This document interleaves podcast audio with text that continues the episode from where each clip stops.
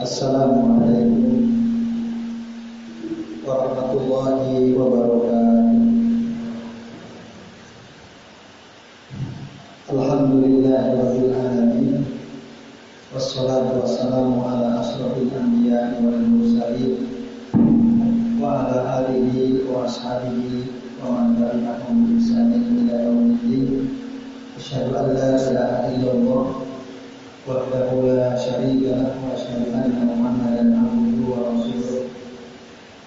Allahumma shalli wa sallim wa barik ala Muhammad Muhammad kama shallaita wa barakta ala Ibrahim alamin innaka Hamidum Majid. Rabbi shrah li sadri wa yassir li amri wa hlul 'uqdatam min. Bapak-bapak dan teman-teman sekalian, rahimani wa rahimakumullah. Alhamdulillah pada malam hari ini meskipun hujan ini alhamdulillah kita tetap bisa berkumpul di masjid ini atau di majelis kajian kitab Fadil Islam. Dan ini merupakan pertemuan untuk membahas bab terakhir ya, terakhir dari kitab Fadil Islam yaitu bab At-Tahdir minal bidah Bab At-Tahdir minal bidah Peringatan dari perbuatan bid'ah Bapak Ibu bisa dibuka Bapak Ibu dan Ibu sekalian yang bisa antum buka pada halaman 58 nah, Sudah ketemu ya? Ini bab terakhir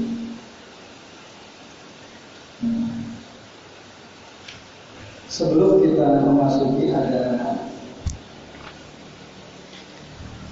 dua dua dalil tiga tiga satu hadis dari Irban bin Sariyah yang kedua dari Uzaifah ibnu Yaman yang ketiga dari siapa ini? Amru bin Yahya dari Abdullah bin Mas'ud Nah, sebelum itu kita akan menjelaskan dulu definisi bid'ah. Ya. Walaupun kita sudah pernah membahasnya, bahwa bapak dan teman-teman sekalian, at-tahdziru minal bid'ah, peringatan dari bid'ah. Maaf, ini terlalu keras ya saudara? Kekerasan ya? Enggak. Oh, baik. Al bidah bidah itu jama dari kata bid'ah. Masih ingat nggak teman-teman apa itu bid'ah? mendekatkan diri kepada Allah dan mengharapkan pahala, tapi Rasul. Oke. Jadi kaulun wa afalun bihal abdu ilallah perkataan atau perbuatan yang dengannya seorang hamba mendekatkan dirinya kepada Allah.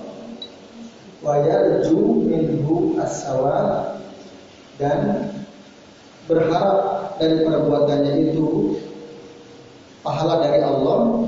Walam yaqalhu an-nabi sallallahu alaihi wasallam wala ashabuhu radhiyallahu anhum ajmain.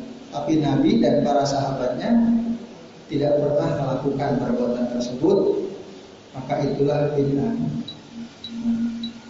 Kalau menurut saya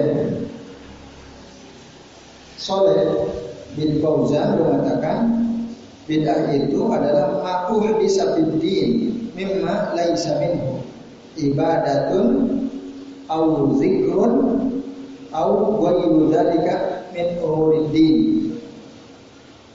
Bid'ah adalah sesuatu yang baru dalam agama dan bukan bagian dari agama itu baik dari jenis ibadah ataupun zikir atau yang lainnya dari dari perkara-perkara agama nah itulah bid'ah ini lebih umum lagi pengertian bid'ah menurut saya Saleh Al Fauzan ya. Saya ulangi, jadi bid'ah itu menurut beliau sesuatu yang baru, perkara yang baru dalam agama tapi bukan bagian dari agama. Baik dalam bentuk ibadah maupun dalam bentuk zikir atau yang lainnya dari perkara-perkara agama. Nah, itulah bid'ah kata beliau. Agama itu sudah sempurna. Apa? Kalau begini coba. Tanpa mik kedengaran nggak ya? Agama itu sudah sempurna. Jelas nggak? Jelas ya? Baik, agama itu sudah sempurna Bapak Ibu dan mereka dekat sekalian. Jadi ketika Rasulullah wafat, agama sudah sempurna, nggak ada yang tertinggal sedikit pun. Tidaklah ada satupun kebaikan melainkan pasti semua dijelaskan oleh Rasul Semua sudah dijelaskan. Tidak ada sedikit pun kebaikan yang tertinggal. Demikian juga tidaklah ada sedikit pun keburukan kecuali Rasulullah pasti sudah menjelaskan semuanya. Tidak ada yang tertinggal. Rasul pasti sudah memperingatkan dari segala macam keburukan. Jadi sudah sempurna. Maka di dalam surah Al-Maidah ayat 3 jelaskan ayatnya, "Al-yauma akmaltu ada yang bisa lanjut? Al yauma akmaltu lakum dinakum wa atmamtu alaikum nikmati wa raditu lakumul Islam madina. Pada hari ini telah aku sempurnakan untuk kalian agama kalian dan telah aku sempurnakan nikmatnya. Nikmatku kepada kalian dan aku ridho Islam menjadi agama kalian. Nah ini Bapak Ibu, Bapak-bapak dan ikhwas sekalian, ayat ini menegaskan bahwa agama itu sudah sempurna maka sudah tidak perlu lagi ditambah-tambahi dengan sesuatu yang baru. Tidak perlu ditambah-tambahi walau kana niyatuhu salihah. Meskipun niatnya baik niatnya. Maka fala yajuzu ini enggak boleh. Fahada tadi karena ini termasuk perbuatan bid'ah ya dalam agama. Bahkan meskipun niatuhu salihah, niatnya itu baik. Maka agama itu layak balu az-ziyadah wal idhafa. Agama tidak menerima tambahan. Tidak menerima tambahan karena Allah sudah sempurnakan. Nah, ini penjelasan dari Syekh Saleh bin Fauzan. Oleh karenanya, Bapak-bapak dan Ibu sekalian, tidak perlu nambah-nambahin dalam agama itu. Sudah, sudah jelas semua. Maka ikut saja apa yang diajarkan oleh Rasul, apa yang dicontohkan oleh para sahabat. Tidak perlu ada tambahan sedikit pun. Itu saya kira dalilnya udah sangat jelas ya. Kita sudah mengulang-ulang. Ada yang hafal nggak? Apa dalil dari Nabi bahwa segala sesuatu yang dibuat ya, baru dalam agama tapi bukan bagian dari perintah Rasul maka dia tertolak. Pernah dengar ya? Ah, coba bahwa rod bukan rodun rod rodun ya man amila amalan falaisa alaihi amruna bahwa roddun hadis rawahu muslim ya. Atau man ahdasa fi amrina hadza ma laisa minhu bahwa roddun ada dua. Ma ahdasa barang siapa yang membuat perkara baru ya fi amrina hadza dalam urusan kami ini dalam agama ini Malaisa minhu. Dan dia bukan bagian dari perintah kami bahwa raddun maka dia tertolak. Orang yang buat kalau ahdasa berarti dia yang membuat, yang punya inisiator untuk membuat perkara baru padahal tidak ada perintahnya. Dia tertolak. Yang kedua tadi man amila amalan. Barang siapa yang beramal dengan suatu amalan laisa bukan Ya, termasuk alaihi amruna tidak ada perintahnya dari kami bahwa raddun maka dia tertolak. Nah, ini yang yang Amida ini mengamalkan kalau ahdasa membuat-buat dua-duanya tertolak. Yang punya inisiator perkara bid'ah tertolak amalnya atau yang ngikutin ngamalin sesuatu yang dibuat oleh orang itu juga ter tertolak amalannya. Tidak ada manfaatnya Bapak-bapak dan ikhwas sekalian azan ya Allah wa. Nah, itu Nah, untuk menegaskan masalah ini ada tiga hadis ya yang dikutip, tiga riwayat yang dikutip oleh penulis kitab Fadlul Islam. Yang pertama hadis dari Al-Irbad bin Sariyah. Coba Bapak-bapak dan Ibu sekalian perhatikan. Anil Irbad bin Sariyah radhiyallahu anhu Qal dia mengatakan wa awwana Rasulullah sallallahu alaihi wasallam mau'izatan balighah. Jadi Rasulullah SAW menasehati kami dengan nasihat yang balighah, yang sangat mengena, sangat tepat sasaran. Wajilat min hal kulub. Nah, hati menjadi apa? Bergetar ya Wazarofat min hal uyun mata air eh mata air mata bercucuran ya. Jadi hati para sahabat bergetar waktu mendengar nasihat Nabi ini. Demikian pula air mata mereka ya, keluar air matanya. Zarofat min uyun. Sedih mendengar apa yang di nasihati dinasihatkan oleh Nabi ini. Jadi nasihat Nabi ini membuat mereka sedih, membuat bergetar hati mereka. Lalu kami bertanya kata Al-Irbad bin, bin Sariyah, "Ya Rasulullah, wahai Rasulullah, ka'annaha mau'idhatun wadda." Seakan-akan ini adalah nasihat terakhir. Biasanya orang kalau memberi nasihat dan nasihat disebut muwadda biasanya adalah ketika dia musafar jauh, dia kumpulkan anak-anaknya, kumpulkan keluarganya, lalu dia memberi nasihat, mau ditinggalkan karena musafar jauh dan waktunya lama. Itu disebut apa? Mau haji misalnya. Nah, itu nasihat muwaddah. Atau biasanya mau mati, udah sakit parah, sakit keras, lalu dia kumpulkan keluarga besarnya, nah lalu dia memberikan nasihat. Ini namanya mau uh, mau idhatun muwaddah, nasihat terakhir. Kan ada ada istilah haji wada ya, haji terakhir. Terus ada apa lagi? tawaf wada. Ada isi tawaf wada. Jadi kalau kita umroh atau haji nanti ada tawaf namanya tawaf wada. Itu tawaf terakhir sebelum kita meninggalkan Makkah. Itu ada tawaf wada. Jadi mau mau'idhatun muwadda itu artinya nasihat terakhir. Seakan-akan ini nasihat terakhir dari Nabi SAW. Lalu apa kata para sahabat? Pamada ta'hadu ilaina. Itu apa yang engkau pesankan kepada kami wahai Rasulullah SAW. Ini. Lalu apa kata Rasul? Usikum bitaqwallah azza wa jalla. Aku berwasiat kepada kalian supaya kalian bertakwa kepada Allah azza wa jalla. Satu. Wasam'i wa. Yang kedua, hendaklah kalian mendengarkan dan taat kepada siapa? Pemimpin. Wa in ta'ammaru alaikum abdun. Dalam hadis yang lain, wa in ta'ammaru alaikum abdun habasyiyun. Meskipun kalian diperintah dipimpin oleh seorang hamba. Hamba dimaksud sini dia dulu hamba sahaya, Habasyu dari Habasya. Dalam beberapa lain penjelasan lagi yang rambutnya itu keriting misalnya. Nah, seandainya kita dipimpin oleh seorang budak atau mantan budak, kita harus as-sam'u wa ta'ah atau as-sam'i mendengar dan taat. Nah, sampai sini dulu ya terus kalian. Nah, jadi di antara nasihat penting yang disampaikan oleh Nabi yang seakan-akan ini adalah nasihat terakhir satu tentang pentingnya takwa kepada Allah Azza wa Jalla. Ini saya kira kita tiap hari ya, tiap minimal sepekan sekali hari Jumat kita dinasihati oleh para khatib untuk senantiasa bertakwa kepada Allah Azza wa Jalla. Karena takwa itulah bekal kita, bekal terbaik kita untuk menghadap Allah Subhanahu wa taala.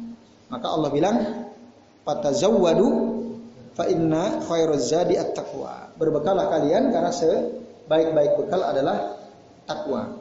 Itu kata Nabi sallallahu Nah, bahkan dalam Al-Qur'an, dalam Al-Qur'an, "Fatazawwadu fa inna khairaz zadi at-taqwa." Kemudian yang kedua, Bapak-bapak dan ikhwas sekalian, ya. nasihatnya adalah supaya kita taat dan mendengar, ya. mendengarkan apa yang disampaikan oleh pemimpin kita, lalu kemudian kita taat, meskipun kita diperintah oleh seorang budak gitu ya. Nah ini menunjukkan bahwa ketaatan kepada pemerintah itu tidak dilihat dari tidak dilihat dari siapa yang memimpin, ya, tapi dilihat dari ya kedudukan dia sebagai seorang pemimpin, bukan dari sosoknya. Kalau sosoknya bisa jadi mungkin dia buruk rupa, bisa. Mungkin dia gagah bisa kan. Mungkin dia kerempeng kurus kan bisa. Macam-macam kan. Orang yang menduduki jabatan pemimpin. Tapi tidak dilihat dari sisi itunya ya, tidak dilihat dari fisiknya tidak dilihat dari baik buruknya tidak dilihat dari jelek gantengnya tidak tapi lihatlah kedudukan dia sebagai waliul amri ya, sebagai pemimpin Nah kita mentaati karena itunya, karena kedudukannya, bukan karena sosoknya dia. Bukan itu. Karena dia adalah seorang pemimpin lah, maka kita wajib mendengar dan mentaatinya. Nah ini bapak-bapak dan ikhwas sekalian. Nah, kenapa demikian? Karena tanpa adanya ketaatan dari kita sebagai rakyat, tanpa adanya kerelaan untuk mendengar apa yang diperintahkan oleh pemimpin itu dan tadi tanpa adanya ketaatan tidak mungkin ada persatuan. Kalau kita tidak pernah mendengar pemimpin, tidak mungkin ada persatuan. Kita tidak pernah taat kepada pemimpin, nggak mungkin ada persatuan. Umat tidak akan mungkin kuat. Karena pemimpinnya saja di abaikan oleh rakyatnya tidak tidak ditaati maka terpecah umat akan terpecah nah, kalau sudah terpecah maka keburukan akan datang fitnah akan datang hukum tidak bisa ditegakkan dan orang zalim akan terus berbuat kezalimannya dan tidak akan ada kemaslahatan kalau pemimpin tidak di taati dan tidak didengarkan. Tentu saja ada batasannya. Kita semua sudah tahu kan, la ta'ata li makhlukin fi maksiatil khaliq. Tidak boleh ada ketaatan kepada makhluk dalam bermaksiat kepada Khalik Allah Azza wa Jalla. Nah ini. Selama mereka para pemimpin ini lurus, artinya tidak bermaksiat kepada Allah Rasulnya, maka kita taati, kita dengarkan perintah atau apa yang disampaikan oleh pemimpin itu. Meskipun barangkali kadang kita merasa berat gitu ya.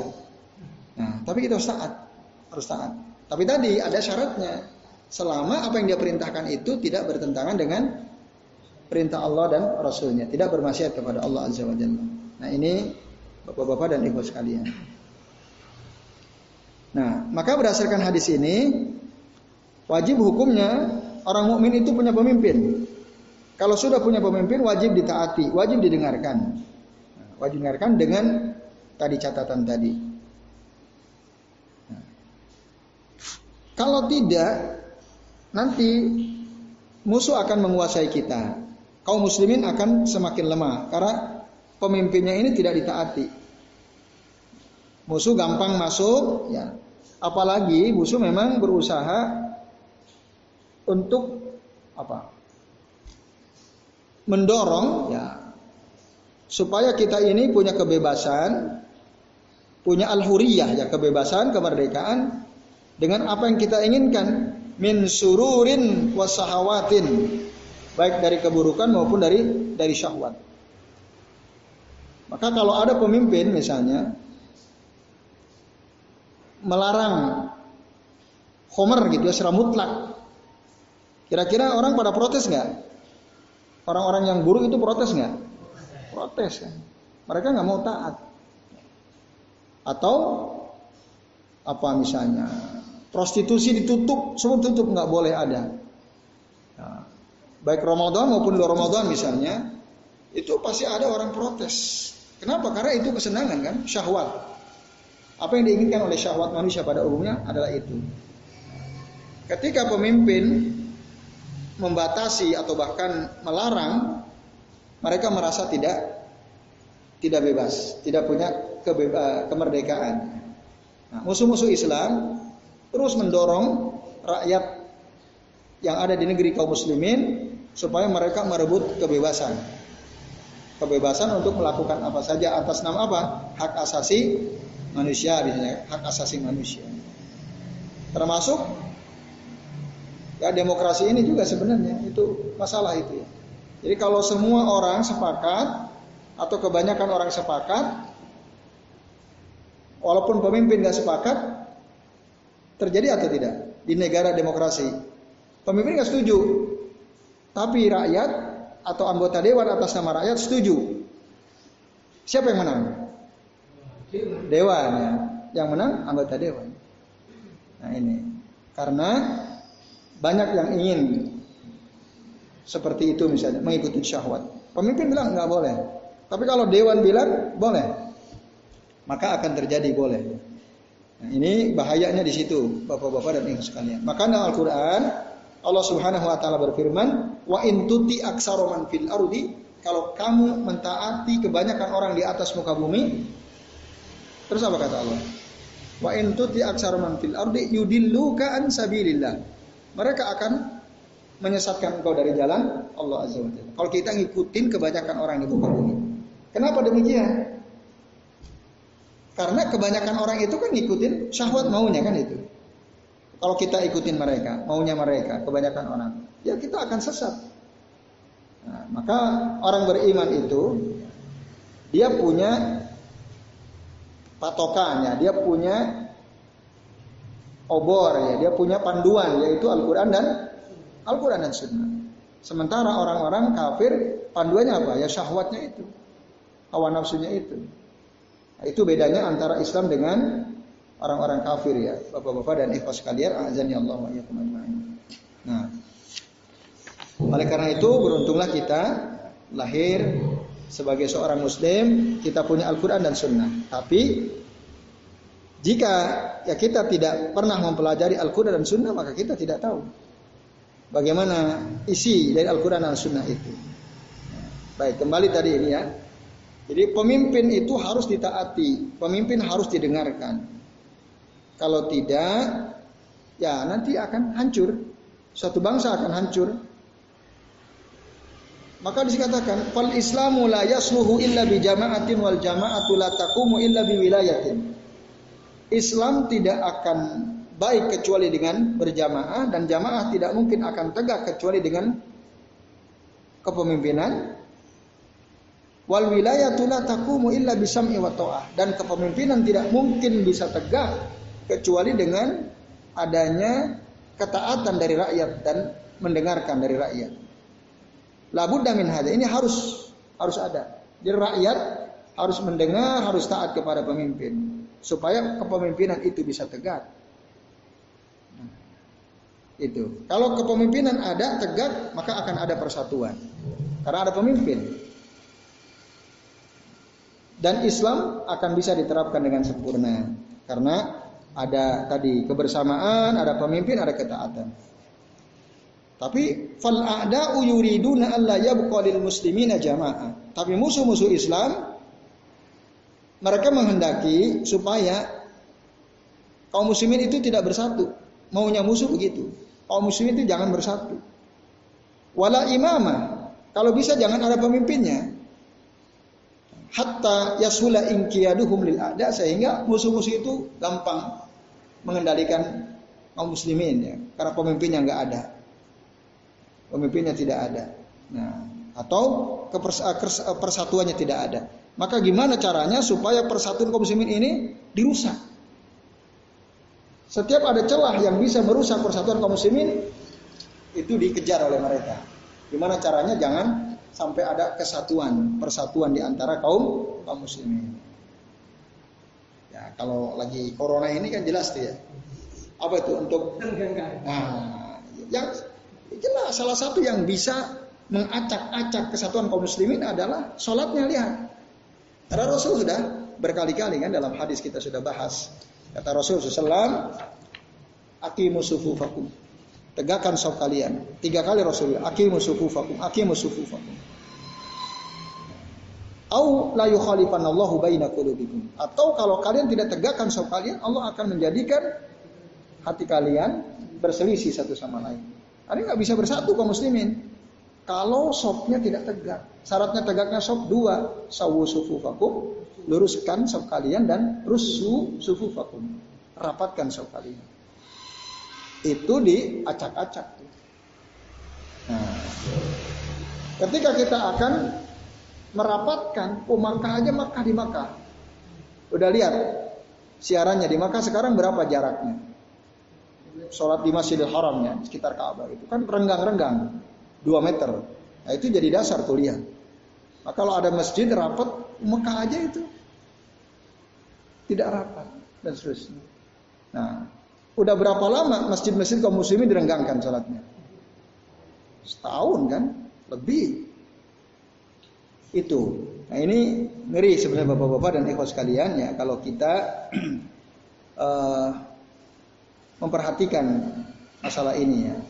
Jadi bagaimana musuh-musuh itu berusaha supaya kaum muslimin ini tidak bersatu. Tidak bersatu karena kalau mereka bersatu, kuat kaum muslimin. Kalau kaum muslimin sudah bersatu, udah nggak ada yang bisa ngalahin. Nah, supaya mereka lemah, pecah belah. Udah sopnya di suruh direnggangkan, lalu kaum muslimin dipecah belah, yang satu dibombong, yang satu di diinjek-injek. Kan gitu. Lalu yang dibombong suruh ngomong macam-macam. Yang manas-manasin kuping kaum muslimin yang lain kan. Ada nggak tuh tokoh muslim yang kalau ngomong bikin panas telinga orang? Ada kan? Nah, bahkan dia dengan tegas yang lain salah yang benar cuman kita. Wah itu kan ngeri sekali. Secara terbuka dia mengatakan hal itu. Nah ini bisa lihat. Nah kalau sudah gitu pecah, ya gampang banget. Indonesia ini kan sebenarnya potensial bersatu ya. Wah, dan jumlahnya kan banyak sekali. Gimana caranya jadi pecah belah? Kalau bisa mungkin nanti pecah-pecah jadi beberapa negara gitu ya. Nah, udah gampang banget kalau ada gitu. Nah ini maka kita harus waspada, antisipasi dan berdoa terus kepada Allah. Semoga kita bisa tetap menjaga kesatuan ya sesama kaum muslimin di negeri ini, bapak-bapak dan ibu sekalian. Nah, itulah dia pentingnya kita taat kepada pemimpin. Ya. Nah, kita tentu berdoa semoga para pemimpin kita adalah orang-orang yang uh, takut sama Allah, nah, orang-orang nah, yang sayang kepada kita. Misalnya Ya kita doakan ya Allah, janganlah engkau kuasakan pemerintahan kami ini kepada pemimpin kecuali yang dia takut kepada engkau. Takut kepada engkau mengikuti ridhamu wattaba ridhaka. Taat kepada eh, dan mengikuti ridhamu ya. Kita doakan itu di antara bentuk doa macam-macam terserah kita sebenarnya. Yang intinya kita berdoa kepada Allah supaya pemimpin-pemimpin kita ini oleh Allah diberi petunjuk sehingga mereka takut pada Allah, mengikuti ridho Allah. Bukan kepada orang-orang yang tidak takut kepada Allah, pada Allah Azza wa Jalla. Nah, ini Bapak-bapak dan Ibu sekalian, azani Allah wa Itu ya, jadi pemimpin dalam Islam itu sangat penting. Makanya dulu waktu Rasulullah SAW wafat, sampai-sampai kuburan Nabi itu, eh, Nabi itu jenazahnya tidak dikubur, sampai terpilih pengganti beliau. Kan beberapa hari itu. Rasul wafat hari apa? Hari Senin, waktu duha. Di waktu duha. Dikuburkan kapan? Rabu malam Kamis. Kalau nggak selesai malam Rabu. Ada jeda lah. Padahal Rasul sudah memberitahu bahwa mengurus jenazah itu harus disegerakan. Harus disegerakan sesegera mungkin. Tapi ini enggak kenapa? Karena waktu itu belum ketemu siapa pengganti Rasul SAW. Bahkan ada riwayat jangan sampai kaum muslimin ya tidak punya pemimpin. Meskipun dalam satu malam harus ada pemimpin. Nah, saking pentingnya itu para sahabat musyawarah beberapa hari untuk mencari siapa pengganti Nabi SAW lalu ketemulah Abu Bakar As-Siddiq radhiyallahu radhiyallahu anhu.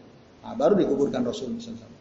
Nah ini Bapak sekalian ya, jadi pemimpin sangat penting di dalam Islam, jangan sampai ada yang kosong. Nah ini. Bahkan ketika kita mau safar, berdua itu pun harus ada pemimpinnya, harus dipilih siapa? Amirnya, ya amirnya. Dan termasuk kita kita kumpul ini sebenarnya jamaah ini kan, jamaah kajian itu kalau bisa ada siapa koordinatornya itu harus ada untuk kebersamaan tadi. Nah ini betapa pentingnya kedudukan seorang pemimpin dalam dalam Islam, bapak-bapak dan ibu sekalian. Oke, itu penjelasan terkait dengan pemimpin. Kemudian, nah ini yang ada kaitannya dengan bab yang kita sedang bahas, bapak-bapak dan ibu sekalian. Rasul mengatakan, "Fa innahu man ya'is minkum." Sesungguhnya siapa yang hidup di antara kalian dalam riwayat yang lain ada katakan mim ba'di. Fa innahu man ya'is minkum ba'di. Siapa yang hidup di antara kalian setelah aku? Ini Rasul ngomong di hadapan siapa? Di hadapan para para sahabat ya, para sahabat. Rasul bilang fa innahu man ya'is minkum ba'di ya, dalam riwayat yang lain ada, tambahan ba'di setelah aku. Fasayarah tilafan kasira. Dia akan ya, melihat banyak sekali perbedaan. Nanti dalam riwayat Abdullah bin Mas'ud Ya, digambarkan udah muncul perbedaan. Waktu itu sahabat masih banyak. Udah muncul tuh hal-hal aneh. Padahal sahabat masih banyak waktu itu. Nah lalu kalau kita melihat banyak perbedaan bapak-bapak dan ibu sekalian apa yang harus kita lakukan? Nah Rasul sudah ngasih acuan sudah ngasih pedoman kalau kita melihat si A berpendapat begini, si B begini, si C begini, si D begini. Semua orang punya pendapat. Bingung kita. Nah supaya nggak bingung, fa'alaikum bisunnati satu. Maka hendaklah kalian ya, mengikuti sunnahku was sunnatil khulafair al mahdiyyin min ba'di dan mengikuti sunnah para khalifah yang mendapatkan petunjuk setelah aku. Siapa khalifah Hurafa Ar-Rasyidin Al-Mahdiin itu? Abu Bakar, Umar, Utsman, Ali itu khalifah yang empat itu ya. Nah, itu ikuti sunnah mereka. Nah, artinya apa ini? Mereka sudah mendapatkan semacam legitimasi ya. Apa? Lisensi. Ah, lisensi atau legitimasi dari Nabi maka jangan ada orang bilang begini. Oh, bid'ah itu ada bid'ah hasanah. Contohnya apa? Al-Quran pada zaman Rasul dijadikan mushaf atau tidak? Gak ada kan? Baru ada kapan? Zaman Utsman bin Affan. Berarti kan Utsman membuat perkara bid'ah kan? Dalam kehidupan di zaman Rasul nggak ada itu mushaf. Jadi nggak apa-apa, itu namanya bid'ah hasanah. Taraweh 20 rakaat zaman Nabi dilakukan nggak? Kapan itu dilakukan? Zaman Umar. Nah itu bid'ah. Bahkan Umar sendiri mengatakan nikma al bid'ah hadhihi. Sebaik-baik bid'ah itu ya ini, kata Umar Ibn Khattab radhiyallahu anhu. Jadi nggak ada masalah kita melakukan perkara dalam agama yang penting baik meskipun Rasul tidak melakukan. Kalau itu baik itu namanya bid'ah hasanah katanya. Nah, bapak-bapak dan sekalian, mereka lupa. Saudara-saudara kita lupa bahwa Umar ibn Khattab sudah dapat legitimasi dari Rasul.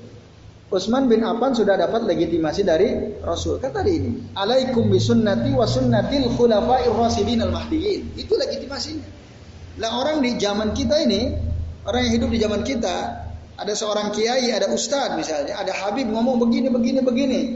Ini baik. Ini bid'ah hasanah. Lah apakah ustadz itu, habib itu, kiai itu dapat legitimasi dari Rasul? Tidak. Oh enggak ini kan baik. Enggak, enggak baik. Nanti kita akan lihat ya pada bagian terakhir. Jadi Bapak Ibu, eh, Bapak-bapak dan Ibu sekalian, nah, kita jangan berhujah dengan Usman aja melakukan bid'ah.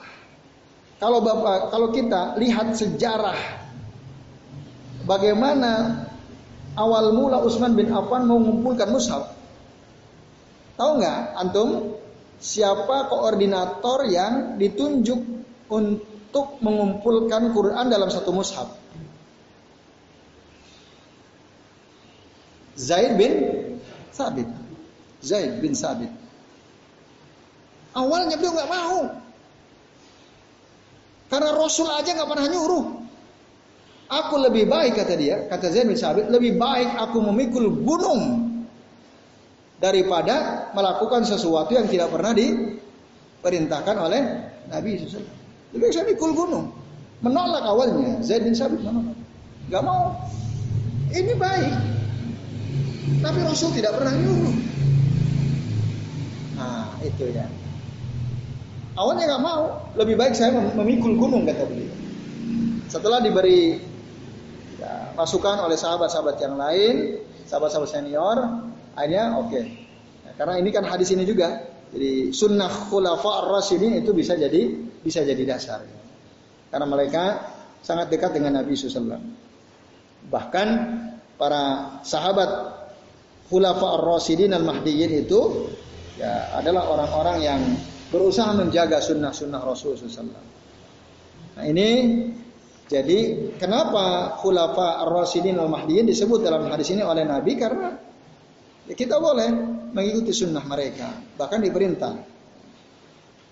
Dan apabila mereka melakukan sesuatu yang Rasul tidak pernah melakukan, maka itu menjadi sunnah.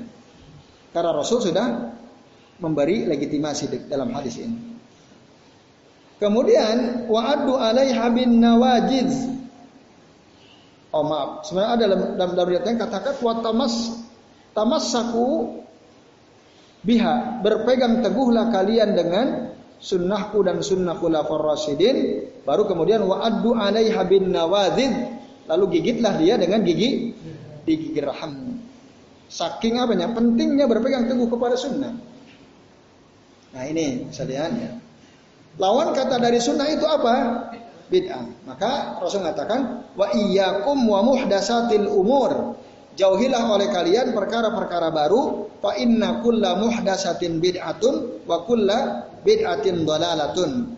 Jauhilah oleh kalian perkara-perkara baru karena sesungguhnya perkara baru dalam agama ini maksudnya adalah bid'ah dan setiap bid'ah itu sesat. Setiap artinya seluruh bid'ah itu sesat dalam urusan agama. Tapi kalau urusan dunia bebas kita. Antum ahlamu bi umuri dunyakum. Dalam urusan a, dunia silakan. Maka kalau ada orang apa-apa bid'ah apa-apa bid'ah, ya ente itu mau umroh aja naik pesawat bid'ah ente. Nah, ya enggak itu urusan do, dunia. Jangan disamakan. Nah, ini Bapak-bapak dan Ibu sekalian. Ini kita harus hati-hati. Ini hadis sahih riwayat Imam At-Tirmidzi. Ini kita sudah sering singgung ya hadis ini Bapak-bapak dan Ibu sekalian. Nah, lalu katakan sini. Maka barang siapa yang menjadi sunnah Rasul wa sunnatul khulafa fa innahu min muhdatsatil umur. Siapa saja yang menyelisih sunnah Rasul, menyelisih sunnah para khalifah, sesungguhnya dia adalah perkara baru dalam agama. Hazzar minhu hazzara minhu Rasul, Rasul telah memberikan peringatan dari perbuatan tersebut Wa in kana ashabuhu yuhasinunahu. Meskipun para pelaku bid'ah itu menganggap itu adalah perbuatan baik. Kalau Rasul dan sahabat nggak melakukan, jangan lakukan. Meskipun menurut para pelakunya itu adalah baik. Meskipun menurut para pelakunya itu adalah baik. Ya, contohnya banyak banget lah ya. Apa coba? Kasih satu contoh seputar Ramadan lah. Yang Rasul dan sahabat pernah melakukan, tapi sebagian kita melakukan. Dan katanya itu baik. Nah, contoh misalnya, mengucapkan nawa itu niatnya, nawa itu saumagadin an ada ifardhi syahri Ramadan hadhihi sana lillahi ta'ala. Ada nggak contohnya dari Nabi? Sahabat melakukan tidak? Tidak. Tapi menurut yang melakukan baik atau tidak? Baik. Yuhasinunahu, yuhasinunahu. Nah ini yuhasinun. Mereka menganggap ini hasan baik ya. Nah ini. Lalu mereka bilang hada ta'atul lillah wa taqarrubun ilaih. Ini adalah bentuk ketaatan kepada Allah, mendekatkan diri kepada Allah. Nah, tidak ya. Fa innahu la yanfa. Itu sama sekali tidak ada manfaatnya. Meskipun yang melakukannya mengatakan itu baik. Mengucapkan niat ketika mau puasa itu baik. Layan pak, tidak ada manfaatnya. Karena apa? Nggak ada contohnya. Nggak ada contohnya. Maka kita tidak boleh mendekatkan diri kita kepada Allah kecuali bima syara'a. Dengan sesuatu yang sudah disyariatkan oleh Allah, diajarkan oleh Rasul SAW. Maka janganlah kita mendekatkan diri kita kepada Allah dalam urusan agama, ya, beribadah kepada Allah dengan sesuatu yang belum dicontohkan oleh Rasul, tidak diperintahkan oleh Rasul SAW. Itulah layan pak, tidak ada manfaatnya sama sekali, bapak sekalian. Nah ini ya. Oleh karenanya ikutilah tuntunan Rasul sesuai dengan syariatnya. Makanya kita semua sudah tahu bahwa amal ibadah kita itu akan diterima jika memenuhi dua dua syarat. Satu apa syaratnya? Ikhlas. Ikhlas karena Allah. Yang kedua, ittiba Rasul Sallallahu Alaihi Wasallam. Nah ini misalnya. Nah jadi semua itu harus ikhlas ibadah ya, harus ittiba Rasul. Kalau ada amal perbuatan kita ya, tidak sesuai sunnah dan tidak ikhlas, kalau tidak ikhlas berarti apa? Lawannya apa tidak ikhlas? Syirik ya. Tidak ikhlas berarti syirik kan? Ikhlas itu kan hanya untuk Allah. Kalau nggak ikhlas berarti untuk Allah berarti yang lain berarti syirik. Kalau tidak sesuai sunnah berarti bid'ah kan? Nah, maka amalan yang di dalamnya ada kesyirikan dan amalan yang di dalamnya ada kebid'ahan pada yubbal tidak akan diterima bahwa mardu dia tertolak dia tertolak berdasarkan hadis-hadis yang kita sudah bahas itu eh ada orang bilang begini ada bid'ah hasanah ada bid'ah sayyi'ah katanya bukankah Rasul mengatakan man sanna fil islami sunnatan hasanah barang siapa yang sanna fil islam apa artinya sanna fil islam? Membuat atau memberi contoh dalam Islam sunnatan hasanah dengan contoh yang baik falahu ajruha wa ajru ma man amila biha ba'dahu min ghairi ayang kuso min ujurihim syai'a. Barang siapa yang membuat perkara baru dalam Islam, ah, membuat sunnah fil Islam ya, membuat satu sunnah dalam Islam, sunnah yang baik, maka dia akan dapat pahala dari perbuatannya itu dan akan mendapat pahala dari orang-orang yang mengikuti sunnah dia itu tanpa sedikit pun dikurangi dari pahala mereka. Min ghairi ayang min ujurihim syai'a. Nah, kata ahlul bid'ah ini dalil bahwa ada bid'ah hasanah. Kan disebutkan man sanna fil islami sunnatan hasanah. Tapi sekalian, argumen mereka sangat lemah. Rasul nggak pernah bilang man ibtada fil islami bid'atan hasanah. Rasul nggak bilang gitu nggak? Enggak. Man sanna fil Islam. Ya, menghidupkan sunnah dalam Islam sunnah yang baik. Bukan ibtada bid'atan hasanah. Nggak pernah Rasul bilang begitu. Kalau kita lihat redaksi hadisnya sanna, saya itu dari kata, sunnah dari kata sanna. Menghidupkan sunnah, menghidupkan suatu kebiasaan yang baik. Dan ini Bapak-bapak dan Ibu sekalian, latar belakang atau asbabul wurud Rasul mengucapkan hadis ini itu adalah ya, jelas sekali sesuai sunnah. Waktu itu ada beberapa orang dari suku tertentu datang kepada Nabi dalam keadaan sangat berkebutuhan fakir. Ya, mereka butuh bantuan. Waktu itu Rasul tidak punya sesuatu yang bisa diberikan untuk menolong mereka. Lalu kata Rasul siapa yang mau menolong orang ini? Lalu bangkitlah seseorang, dia memberikan sesuatu kepada orang-orang yang sangat fakir ini. Nah, dia bersodakoh dengan sesuatu yang tidak terlalu banyak. Akhirnya apa yang terjadi? Orang-orang sahdia ngikut sodako. Bahkan nanti ada orang membawa sodakohnya itu saking banyaknya sampai dia sendiri tidak sanggup untuk mengangkat barang yang dia mau sodakohkan kepada orang-orang yang fakir ini. Allah baru mengatakan man sanna fil islami sunnatan hasanah. Itu. Barang siapa yang beri ya, atau melakukan sesuatu dalam Islam, ya sunnah yang baik, lalu diikuti oleh yang lain, maka dia dapat pahala dari perbuatan tersebut dan dari perbuatan orang-orang yang mengikuti dia setelahnya tanpa sedikit pun dikurangi pahala orang-orang itu. Nah, sodako itu jelas ada dasarnya. Nah ini jadi sama sekali bukan perkara baru dalam agama yang dilakukan oleh orang itu. Sodako itu emang udah ada dasarnya. Nah itu yang dimaksud mansanna fil islami sunnatan hasanah. Bapak-bapak dan ibu sekalian. Nah ini ya. Dan para sahabat itu tentu saja mereka paham betul tentang sunnah-sunnah Rasul Shallallahu Alaihi Wasallam. Bapak-bapak dan sekalian itu ya penjelasan dalil yang berapa? Pertama ya dari Irban bin Sariyah. Kemudian yang kedua kita lihat dari Uzaifah satu ya kayaknya ini harus dua harus dua pertemuan ya. Nanti yang terakhir Allah bin cukup panjang dan cukup penting jadi nanti kita bahas di pekan yang akan datang. Yang kedua terakhir ya, An Huzaifah radhiyallahu anhu kalau dia mengatakan kullu ibadatin setiap ibadah lam yata'abbaduha ashabu Muhammadin sallallahu alaihi wasallam fala ta'abbaduha setiap ibadah yang tidak dilakukan oleh para sahabat Nabi Muhammad SAW maka janganlah kalian lakukan ibadah tersebut. Saya ulangi, setiap bentuk ibadah yang tidak dilakukan, yang para sahabat Nabi Muhammad tidak beribadah dengan ibadah ini, maka kalian jangan beribadah dengan cara seperti ibadah ini, yang sahabat-sahabat Nabi tidak pernah melakukannya. Bisa dipahami ya? Bisa ya? Jadi kalau antum kita menganggap ada satu amalan menurut kita ini ibadah,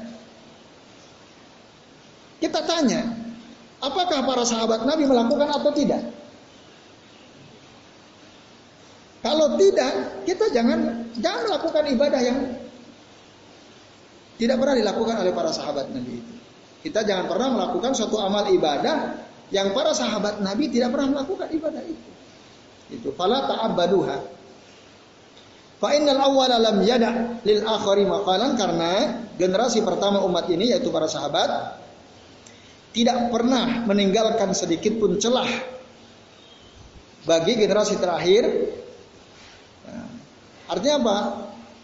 Mereka itu pasti mengamalkan seluruh amalan yang diperintahkan oleh Nabi. Tidak ada celah sedikit pun ditinggalkan oleh mereka. Artinya generasi terakhir kita ini, ya, semua apa yang kita lakukan, apabila itu ibadah dan diajarkan oleh Rasul, pasti para sahabat udah melakukannya lebih dulu daripada kita.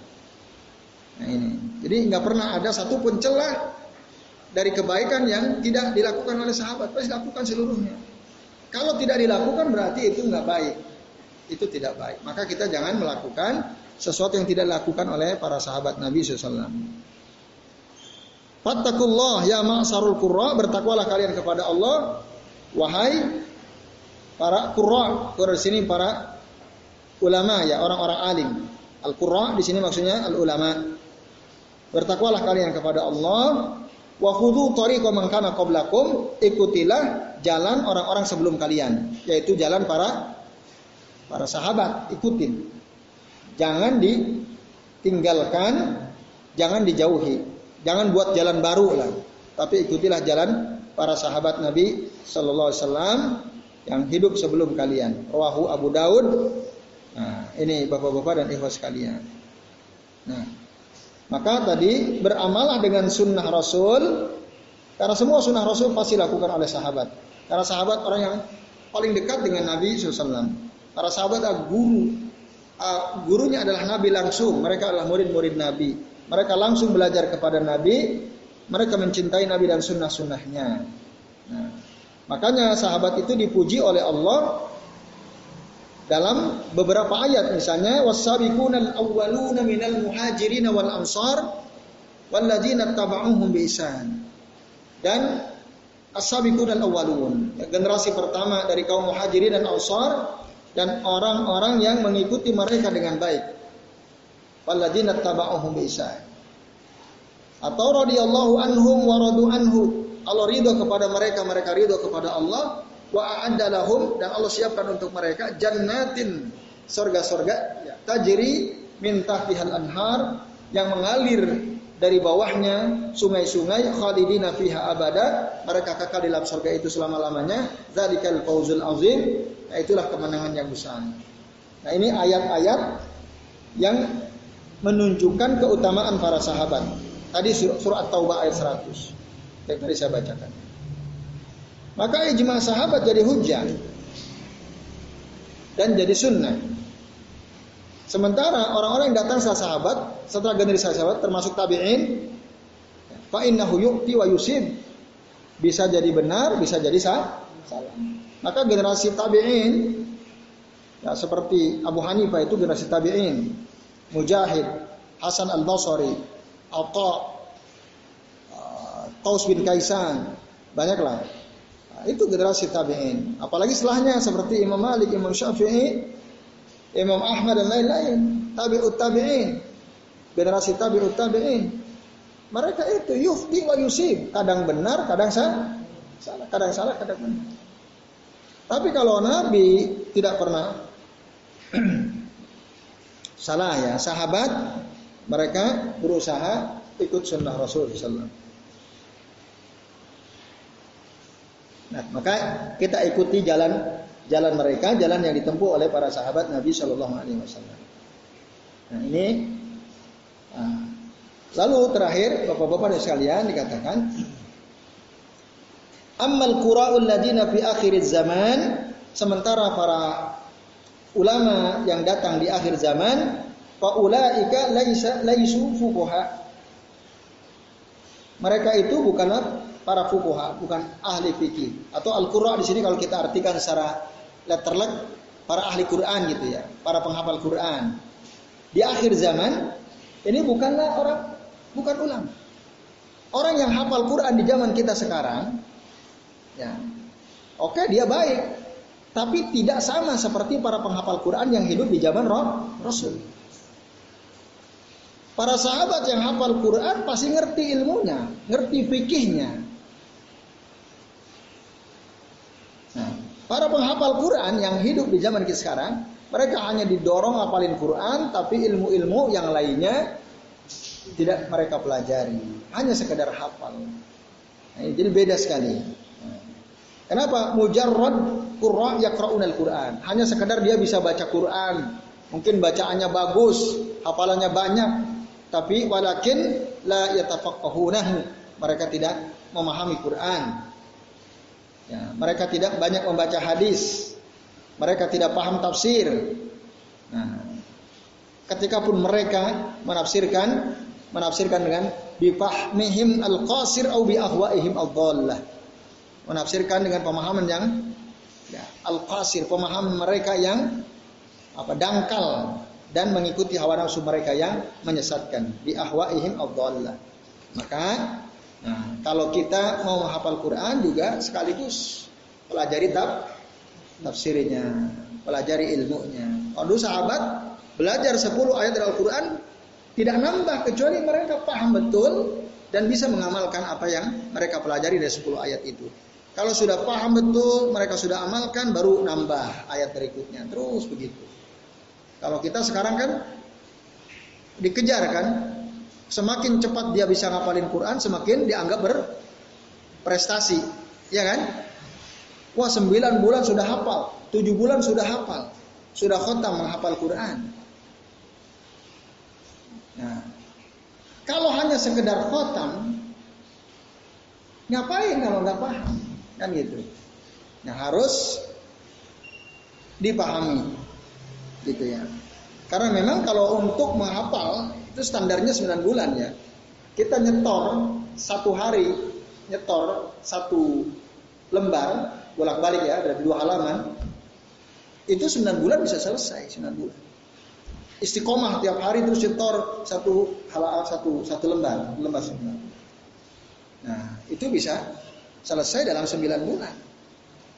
Tapi ngapain kalau hanya sekedar hafal tidak paham? Maka ada pondok, ya dulu kami di Sulawesi di pondok tahfidz Quran memang syarat dianggap sebagai hafid itu kalau dia sudah bolak-balik tiga kali mengulang kalau baru satu kali dia khatam belum dianggap hafid belum bisa diwisuda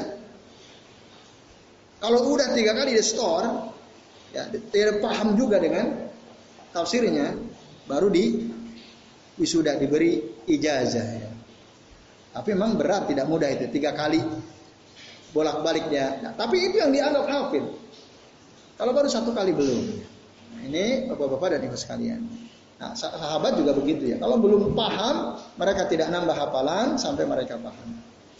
Nah, maka kita sekarang yang hidup di zaman terakhir ini, yang menghafal Quran, bagus suaranya membaca Al-Quran, pahami Quran, ikuti jalan yang ditempuh oleh para sahabat, orang-orang generasi sebelum kita, yang langsung belajar kepada Nabi Shallallahu Alaihi Wasallam. Jadi saya kira ini bapak-bapak sekalian ya, yang bisa kita bahas pada kesempatan malam hari ini. Waktunya sudah jam 10 lewat ya. Nanti insya Allah hadis terakhir cukup panjang, tapi menarik nanti ya hadis terakhir ini. Uh, kita akan pelajari di pekan yang akan datang. Demikian silakan barangkali ada di antara bapak-bapak dan sekalian mau bertanya kami persilahkan. Sebelumnya ya silakan. Mas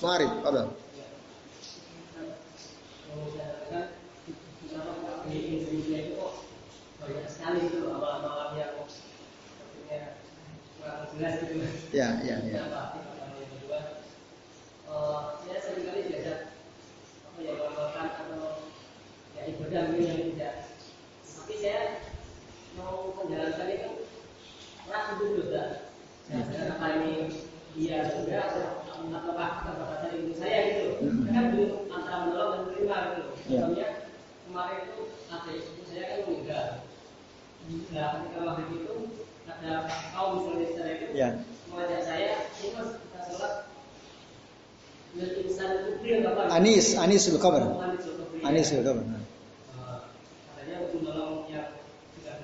benar. Saya mau jadi bingung. Karena saya ini saya saya. Iya, iya. Ya, terima kasih Mas Muarif. Yang pertama, kenapa di Indonesia kok banyak sekali nampaknya amalan-amalan yang kayaknya nggak ada contohnya kan gitu. Nah, makanya tadi Rasul udah bilang di generasi sahabat saja itu nanti akan kalian akan melihat ikhtilafan kasiro. Itu Rasul pesannya kepada sahabat. Apalagi di zaman kita yang jauh dari masa Nabi, pasti lebih banyak pasti lebih banyak lagi perbedaan-perbedaan. Lebih banyak lagi amalan-amalan yang tidak dicontohkan bertebaran di tengah-tengah kita. Bahkan dianggap itu sebagai satu keba kebaikan. Nah, kalau kita udah paham kaidahnya, udah paham prinsipnya, enak udah. Kan kita udah jelas tadi. Kullu ibadatin ibadatin lam yata'abbaduha ashabu Muhammadin sallallahu pada ta'abbaduha. Setiap ibadah yang tidak pernah dilakukan oleh sahabat Nabi, jangan beribadah dengan cara itu, jangan. Jadi, Bapak-bapak sekalian, ketika ada sesuatu yang dianggap ibadah, kita tanya aja, dulu sahabat Nabi melakukan enggak? Udah tanya sama dia, ada enggak sahabat melakukan? Nabi melakukan ada enggak? Kalau enggak ya sudah enggak. Tapi kalau ada, mana dasarnya? Mana informasinya? Oh ada ini dalam kitab ini, kalau sahabat ini, ini, ini, ini melakukan ini. Nah, baru kita amal. Kalau tidak, nggak perlu. Nah itu, jadi hadis yang kita pelajari ini menjadi patokan buat kita tadinya. Man ya'is minkum ba'di fasayarah fasayarah tilafan kasira. Siapa yang hidup dari kalian setelah aku akan melihat banyak sekali perbedaan. Alaikum bisunnati wa sunnatil khulafa'ir rasyidin al mahdiyyin. Ah, Tamasaku biha wa adu alaiha bin bin nawajid. Udah. Kita ikuti sunnah Rasul, sunnah para sahabat khulafa'ir rasyidin. Kita berpegang teguh dengan sunnah itu dan kita gigit dia dengan gigi geraham kita. Artinya kita betul-betul jangan lepaskan sunnah itu. Jadi nggak usah apa uh, bingung ya, dengan banyaknya amalan bid'ah di sekitar kita. Ya udah kita pegangnya sunnah. Kalau enggak sesuai sunnah udah tinggalin. Meskipun seluruh orang di kampung kita melakukan, tapi kalau nggak ada sunnahnya, ya kita tinggalkan. Nggak ada dasarnya kita tinggalkan. Yaitu Mas Arif. Yang pertama itu. Kok kenapa banyak? Ya karena memang dari dulu sudah ada. Bahkan sejak zaman sahabat sudah ada. Nanti di pertemuan terakhir, di hadis terakhir kita akan lihat. Tapi nanti ya kita akan bahas itu. Nah, artinya di, di zaman sahabat aja udah ada, jangan sahabat loh. Apalagi di zaman kita sekarang. Jadi jangan heran kalau itu memang terjadi kan gitu. Lalu yang kedua, ya tadi Mas Muarif cerita kasus yang dialami langsung ya di kampungnya. Itu gimana? Betul. Kalau kita ragu-ragu, meskipun yang ngajak, ya katakanlah Mbah Kaum gitu ya, Rois Kaum misalnya, Mbah Rois ya, kita nggak isu, nggak usah ikutin. Kalau kita ragu-ragu loh. Atau kalau kita berani tanya Mbah Nun Sewu niki wonten dalile mboten nggih. Nah, itu kalau berani. Paling dimarahin dolal dalil dolal dalil. ya, paling digituin ya. Nah, tapi penting karena apa? Karena dalam Al-Qur'an kan Allah bilang, "Wala takfu ma laisa ilmun." Jangan kamu ikuti sesuatu yang kamu tidak punya ilmu. Yang bilang siapa? Allah yang bilang. Wala taqfu ma laisa ilmun. Inna sam'a wal basara wal fuad. Sesungguhnya pendengaran kita, mata kita, hati kita, kullun ulaika kana mas'ula. Semua akan Allah mintai pertanggung jawabannya. Kamu melakukan itu dari mana? Oh, saya dengar kata orang begini-begini. Kan telinga tuh. Saya dengar orang begini-begini ngomong. Saya melihat orang melakukan ini dan itu menurut perasaan hati saya kayaknya benar tuh apa yang dilakukan orang. Nah ini dia tanya, ada nggak dasarnya? Padahal agama ini harus mengikuti roh Rasul. Tugas Rasul adalah mengajarkan sesuatu yang benar. Mana yang dilakukan dan mana yang tidak perlu dilakukan. Nah itu Mas Muarif, bapak-bapak dan sana. Gimana? Anisul Khobar nggak ada. Iya, tapi ada dilakukan oleh sebagian orang. Hmm.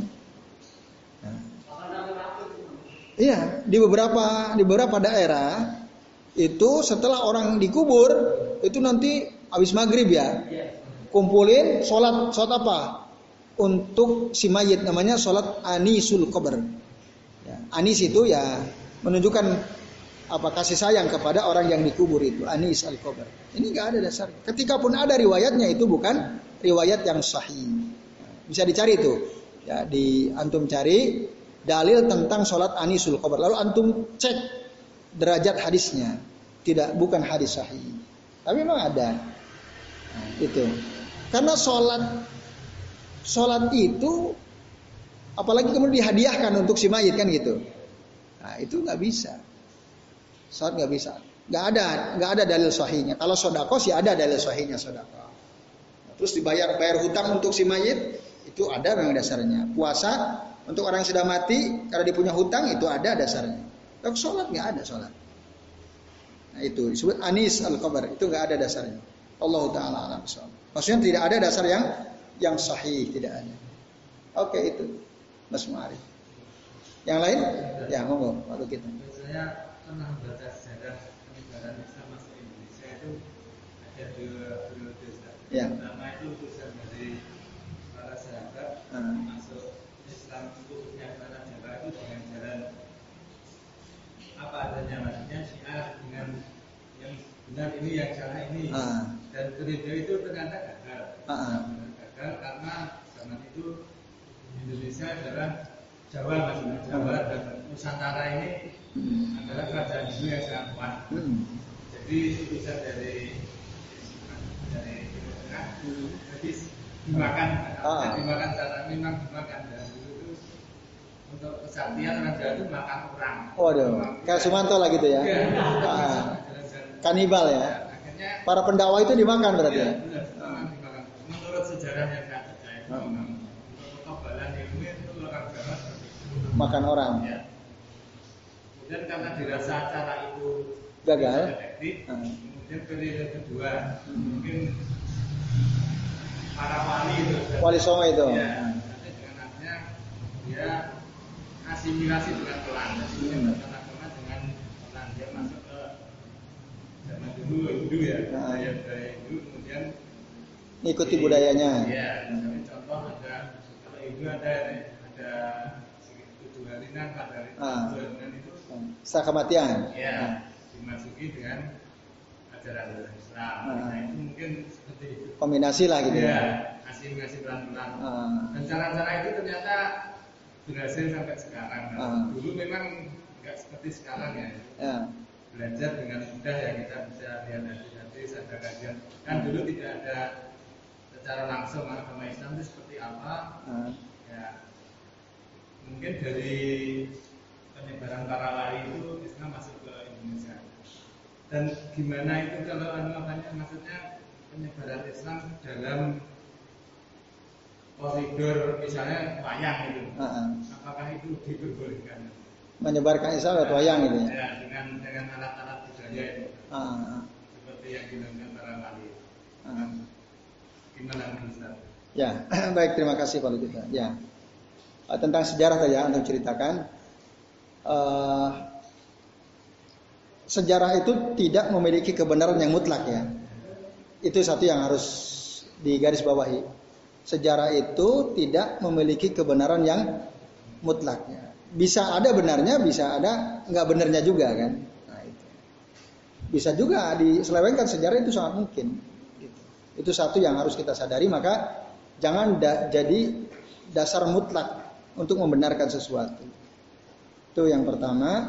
Terus yang kedua, memang banyak cerita bahwa dakwah Wali Songo itu ya sangat apa ya berbaur dengan budaya masyarakat yang ada. Tidak frontal gitu ya.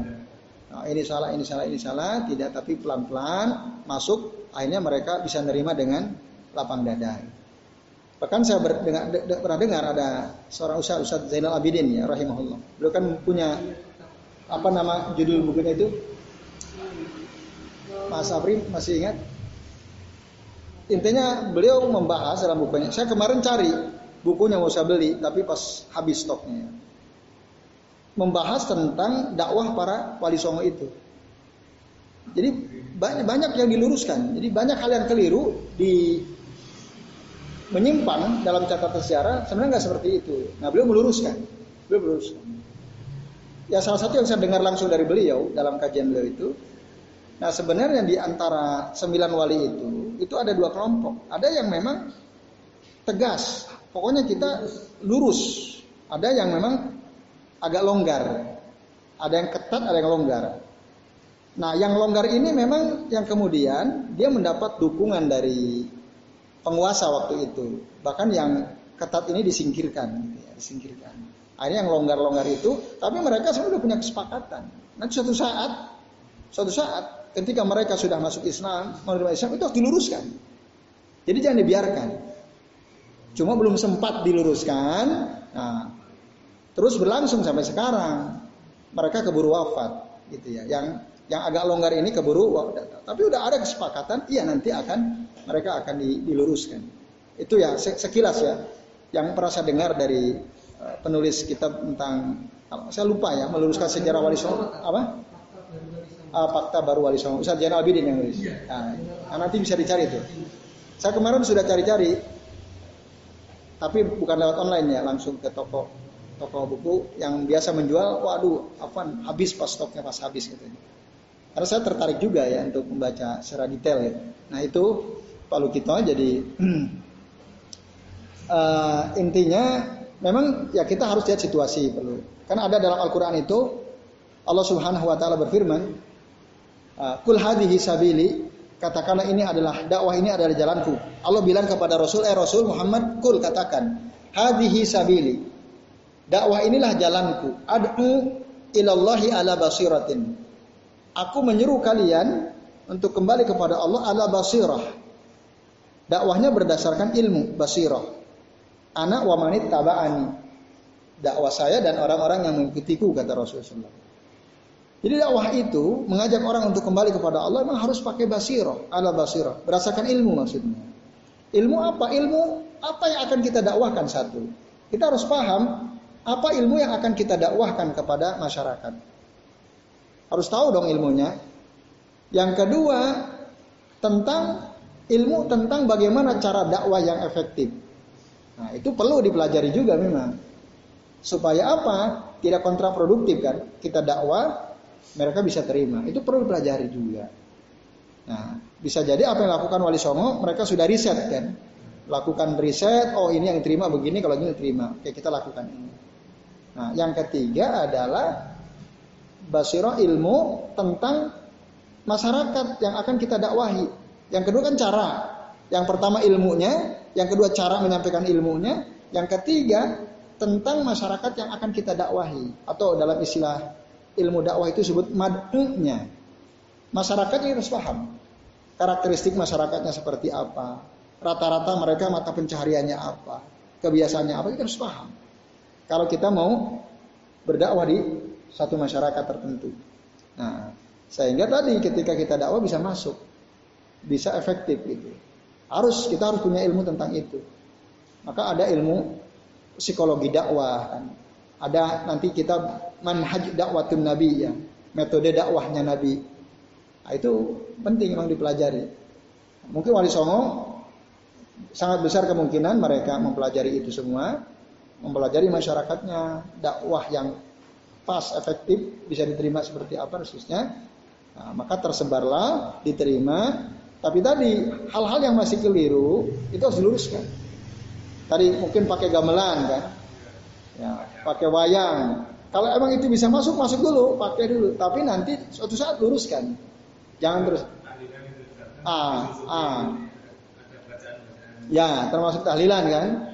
Mereka orang-orang Hindu biasa ada acara ritual ya sampai tujuh hari, seratus hari, empat puluh hari, seribu hari kan gitu. Masuk dulu. Termasuk mungkin tujuh bulanan kan, ah, tujuh bulanan. Dulu masyarakat Hindu ada itu. Nah supaya tidak frontal ikut itu, tapi diisi dengan bacaan-bacaan kalimat-kalimat thayyibah. Nah, tapi kalau kita ditanya sekarang, itu ada nggak contohnya dari Nabi? Nggak ada kan? Artinya harus diluruskan. Suatu saat nanti luruskan. Tapi tadi belum sempat diluruskan, para wali sudah wafat duluan, lalu masyarakat menganggap itu suatu kebenaran. Nah, tugas kita yang sekarang Kan udah banyak Islam nih. Ya kita luruskan, melanjutkan tugas para wali songo itu. Kita luruskan yang belum dihilangkan dari tadi apa? Yang masih campur aduk, ya kita luruskan. Yaitu Pak Lukito Allah taala alam Cukup? Cukup ya? Nah, Insya Allah malam ya. Nanti insya Allah ini kalau bisa supaya tuntas Bapak Ibu dan Ibu sekalian yang hadir sekarang nih, pekan depan hadir lagi kalau bisa nih. Karena hadisnya agak panjang tapi menarik untuk di, disimak ya, untuk dibaca dan kita pelajari nanti insya Allah. Sebagai penutup juga sekaligus dari bab al-hadar mina at-tahdir minal bidah ini. Jadi saya kira ini terima kasih atas perhatian Bapak-bapak dan ibu sekalian. Uh, nanti ditutup oleh Mas Isna selaku pembawa acara. Saya mohon maaf ya jika apa yang kami sampaikan ada kesalahan. Saya akhiri.